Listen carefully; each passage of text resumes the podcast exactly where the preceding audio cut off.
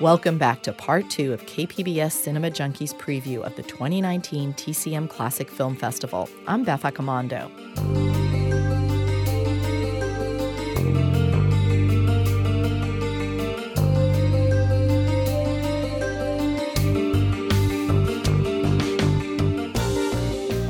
As I mentioned in part one of this podcast, we're trying some new things here at KPBS, so bear with us as we grow and change. Episodes will now be 30 minutes in length, so we can be included in the NPR One app and reach a larger audience. And soon, there'll be some short spots running inside each podcast. So, this week's preview podcast of the TCM Classic Film Festival comes to you in two parts. In part one, I spoke with TCM Classic Film Festival programmer Charles Tabesh about what the festival has to offer. And for part two, I speak with Schawn Belston, the archivist at 20th Century Fox, who'll be hosting a presentation at the festival dedicated to looking back on the history of the Fox studio.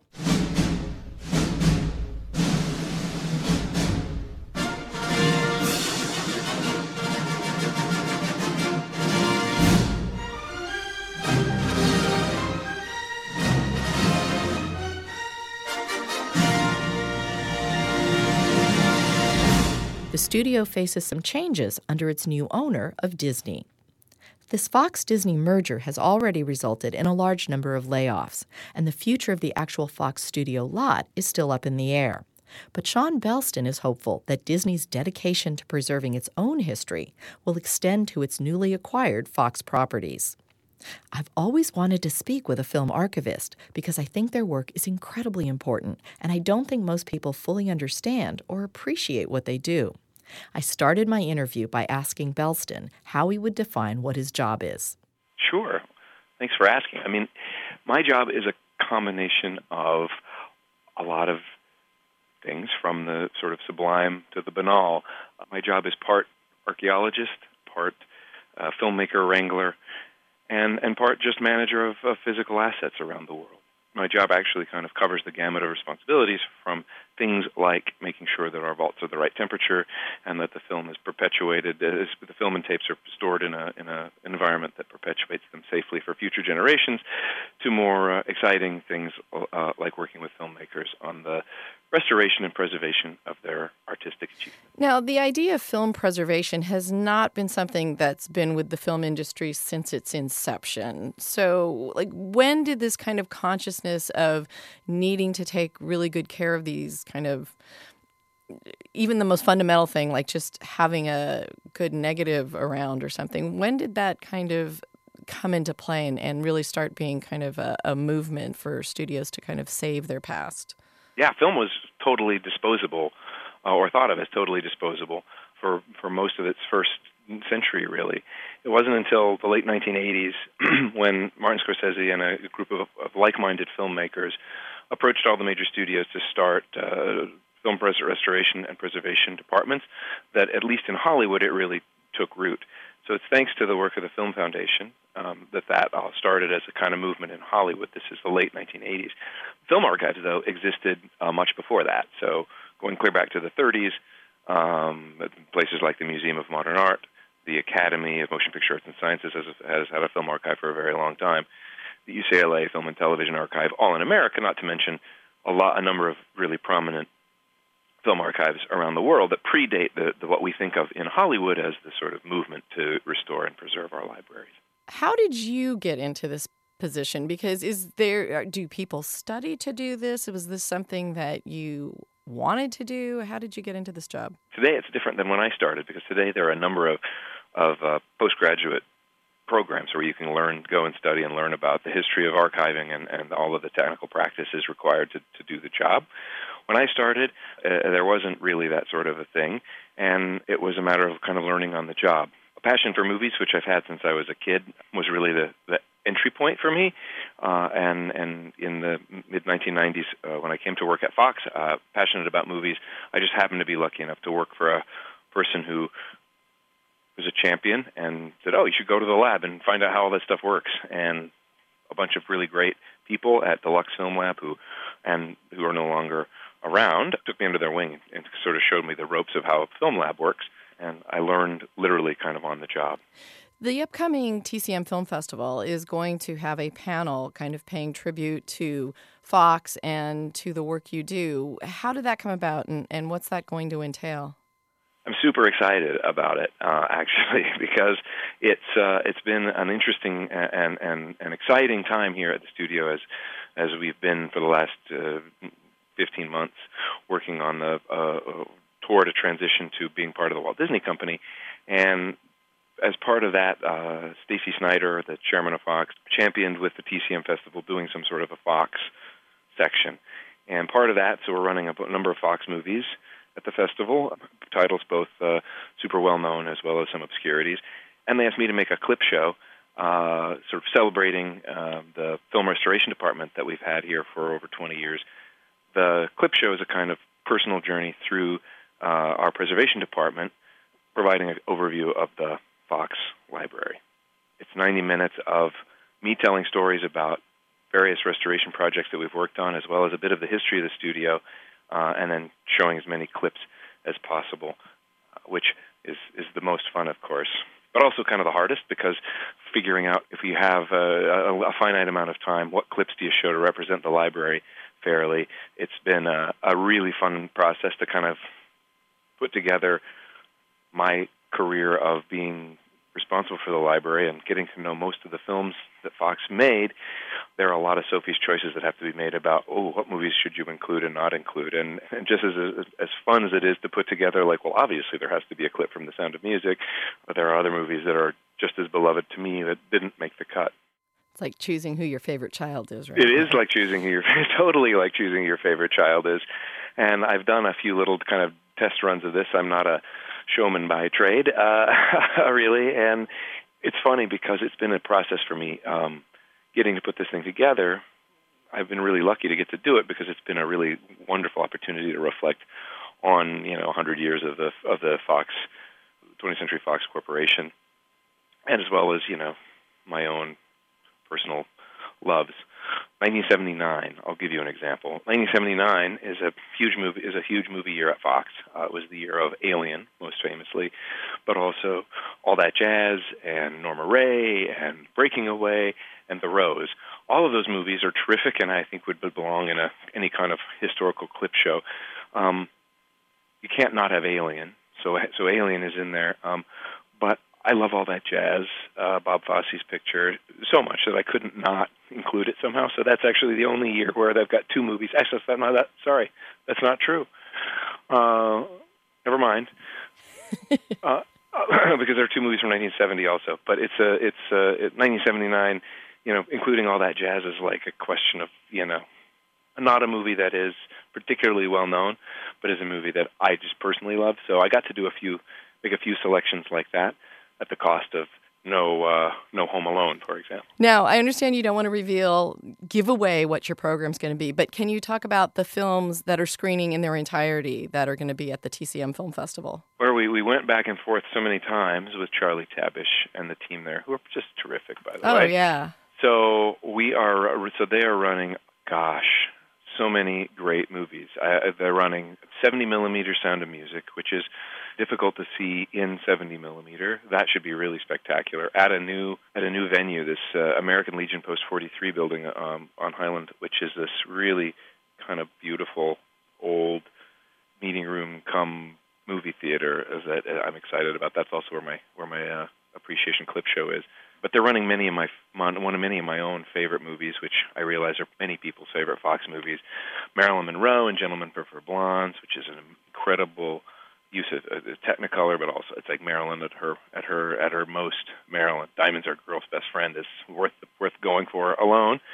Working Girl, uh, you know, the great Mike Nichols movie that we restored with uh, with Mike and uh, and his cameraman Michael Ballhaus, um, who shot it. Uh, Butch Cassidy and Sundance Kid, which we restored with uh, the great great cinematographer Conrad Hall.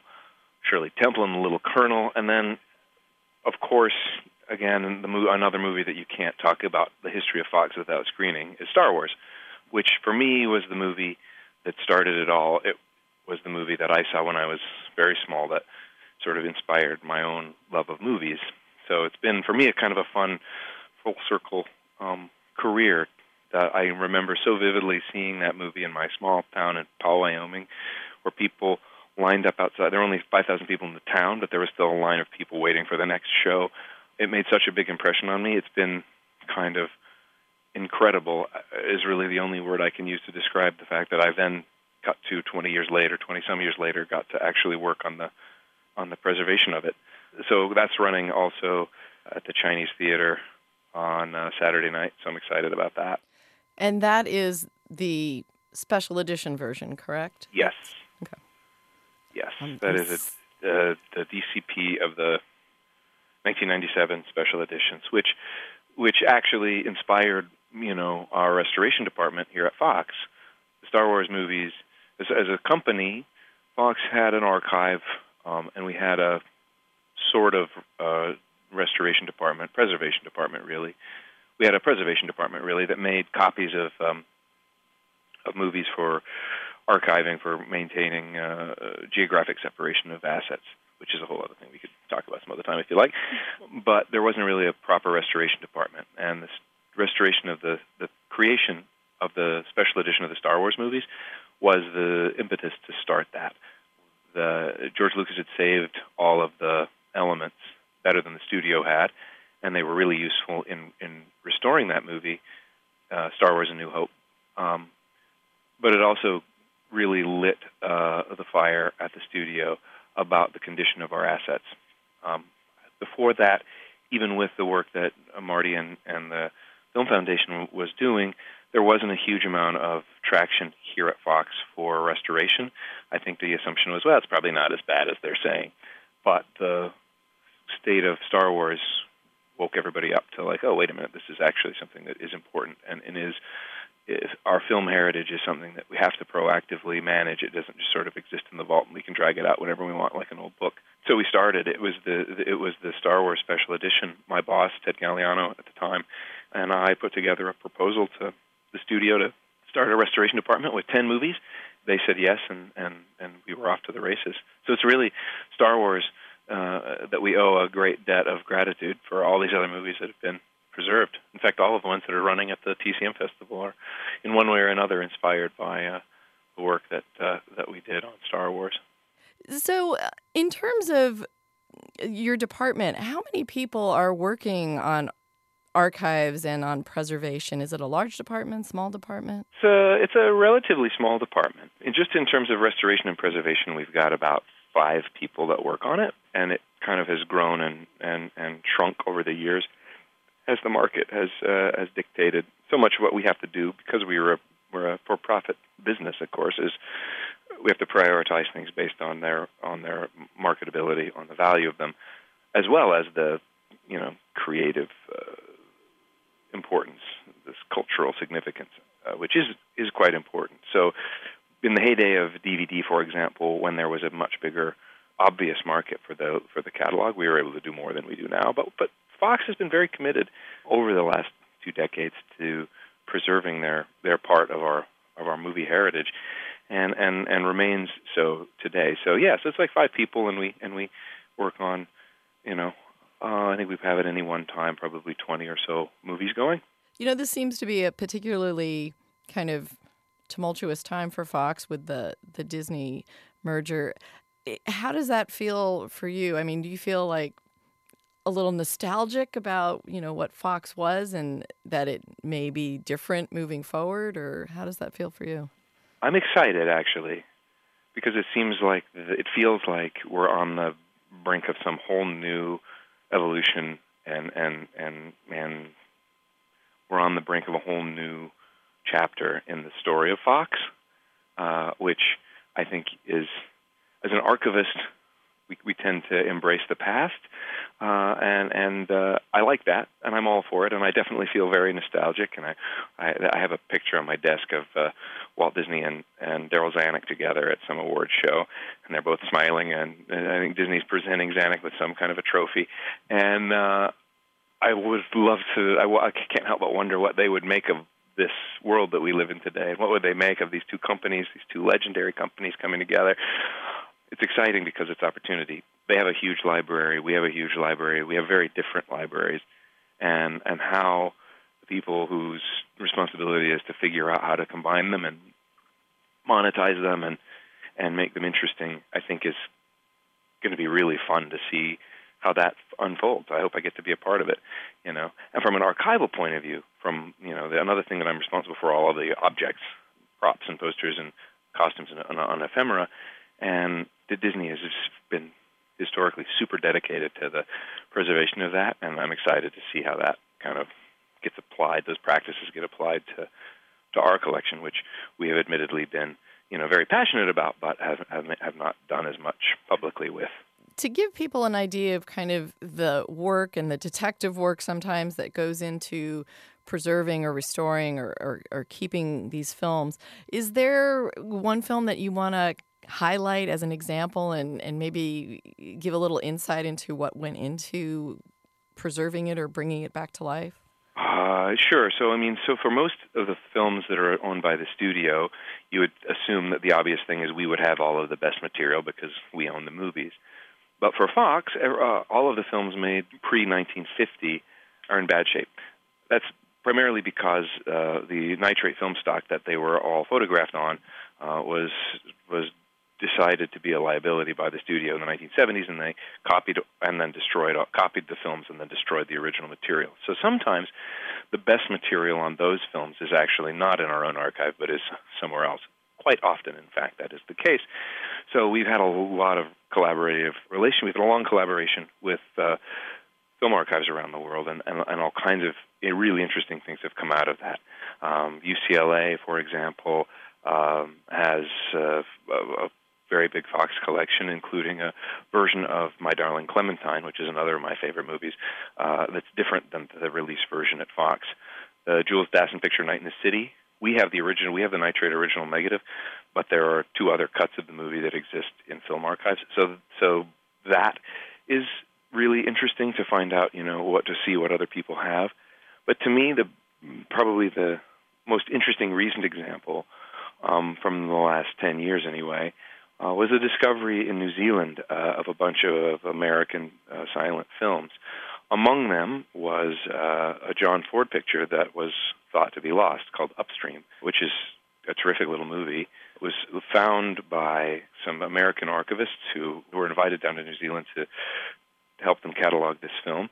And we restored the movie in collaboration with the Academy Film Archive and the New Zealand Film Archive. And it was really kind of amazing to get to see and then show a new John Ford movie a hundred years later to people. What was maybe the strangest way you came across a film? I mean, you hear sometimes, oh, well, somebody, you know, when they passed away, they found a box of film in their garage or something was under sure. the bed and they didn't know. Is there any case of that that was particularly surprising? Well, there are two things. I mean, Upstream was discovered. So, Upstream, the reason that Upstream was in New Zealand was there was a projectionist, a local projectionist who had collected film over the years, and then that film had eventually ended up at the New Zealand Film Archive. And so, Upstream was saved by uh, by an unnamed Kiwi projectionist who just kept it in his garage for years. That's the closest story that that I have to that specific kind of thing. But we have a lot of these kind of discoveries happen all the time. I'm still hopeful, um, in fact, that my the sort of the great white whale of lost movies for me is uh, a picture called The Four Devils, which was F.W. Murnau was this great German expressionist director who made Sunrise, which is also running at the TCM Festival.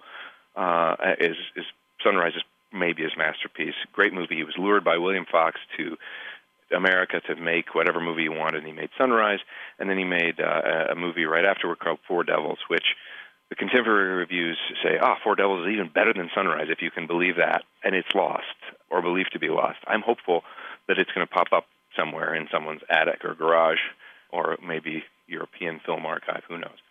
But anyway, the other the other example, uh, really, of this kind of like oddball uh, discovery was a whole cache of nitrate film that was being stored by Fox actually under our noses, and we didn't know it existed in Ogdensburg, New Jersey. So in 1999, we went back to New Jersey to, to help them pack up the film vaults there that had been part of the Fox and Deluxe family for decades, back to the 30s, I think. Anyway, mostly what we thought we were going there to pack up was the Movietone news footage, which was going to be deposited at the Library of Congress. as we were going through the newsreels and talking to these these great guys who, who ran that facility, every time there was a movie related, a, motion picture related newsreel, a movie premiere or something, I was excited about it. And so finally, after like a week, one of the guys said, "Hey, you really like movies, don't you? You you should see the movie footage that we have." And I said, "Oh yeah, well that's what we're doing here, you know, packing up the movie." Tony said, "No, no, no, no, no. We have movies. Uh, we have movie material also." And in the back of the property, they had stored nitrate film that we had thought we had records had been destroyed, but in fact they hadn't actually destroyed it. They just sort of tucked it away. And in there were some original camera negatives and and super useful secondary elements, fine grain masters and dupe negatives, which are elements that are very commonly used in film restoration. But the biggest find in there was the original negative of, of Jules Dassin's Night and the City, which was incredible to come across and even more incredible, incredibly, we got to make a, we got to restore, preserve the movie. We made a new print, and when Mr. Dassin was on his final trip to Los Angeles, we had him over to the studio and showed him a movie. I uh, showed him a print of the movie from the original negative, which he had never seen because of the, the circumstances in which the movie was made with the blacklist. He was in Europe, etc. He never saw a print from the ONEG. He said until 2001, I think it was. Okay, now I have this image of like the Lost Ark of the Covenant, those big, you know, warehouses.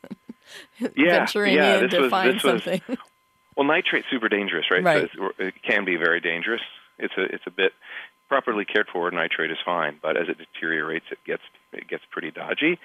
And Volatile. so, yeah, these people had decided it was just not safe, so they just tucked instead of incinerating it or getting rid disposing of it, they just tucked it away into the you know in the back of a you know vault in the back of the property, and and there it sat, which was lucky for me, lucky for Fox. And can you give people an idea of, you know, we think that that things are saved and and preserved and but the bulk of films have really been lost, haven't they?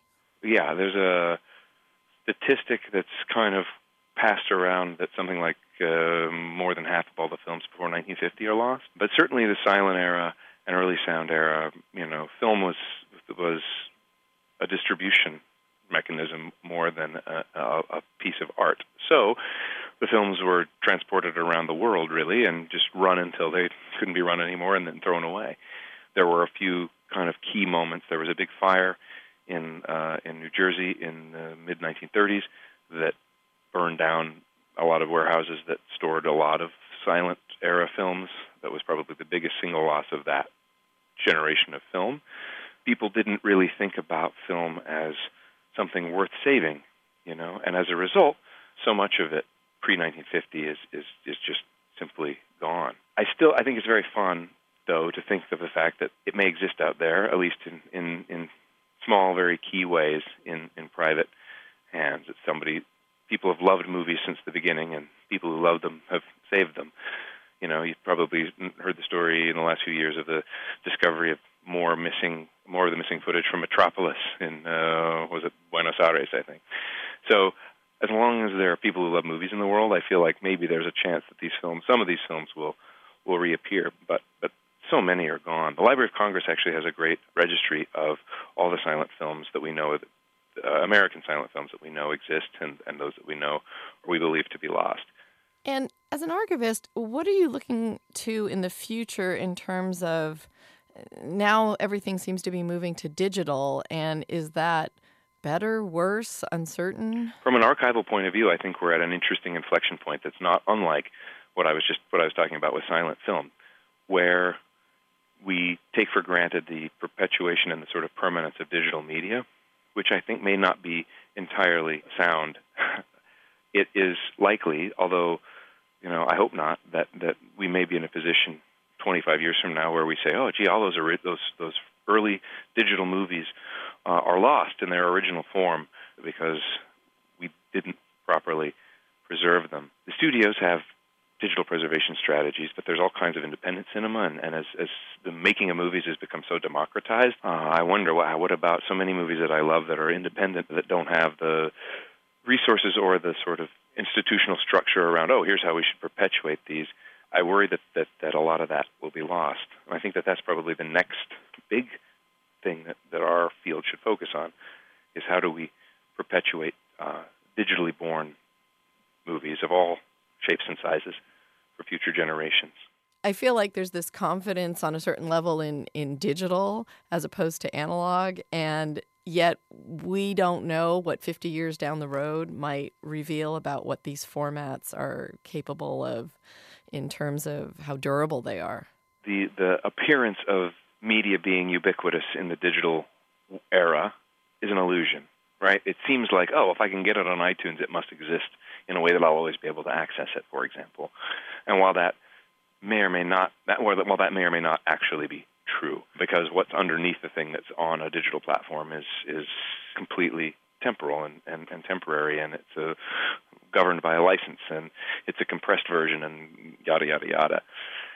We still believe strongly. I shouldn't say that. I still believe strongly in analog media, and that's not necessarily to degrade the quality of a digital to fit it onto an analog form. For example, you know, a magnet, a piece of magnetic sound film does not have the same uh, frequency response as, as we're able to get in the digital world. I'm not suggesting that we should downgrade to, to, to be Luddites, but there is the opportunity, on the picture side anyway, to record data to film in a way that uh, uh, that will perpetuate it. God forbid something happen to the, uh, the digital original material. And so we still do that. We still record um, black and white, panchromatic, YCM masters on all of our movies.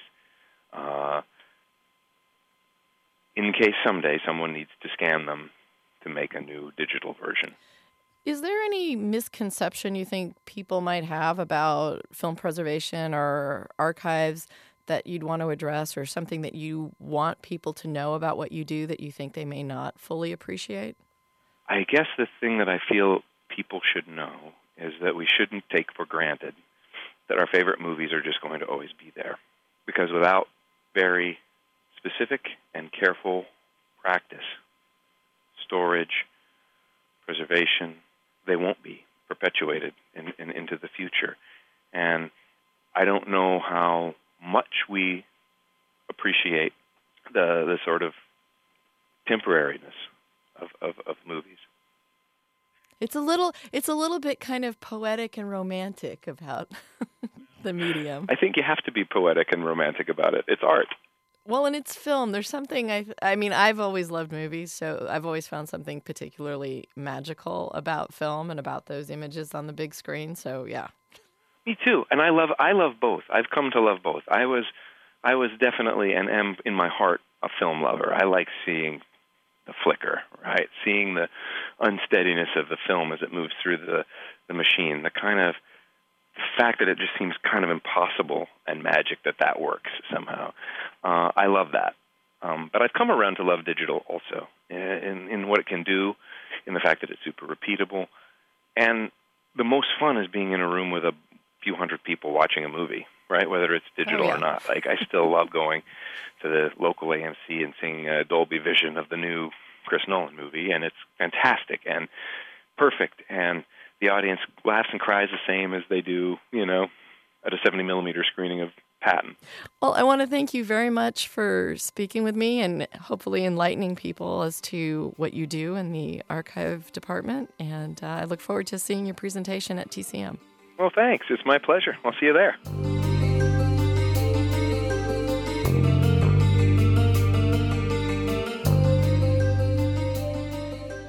That was Schawn Belston, Executive Vice President of Library and Technical Services at 20th Century Fox.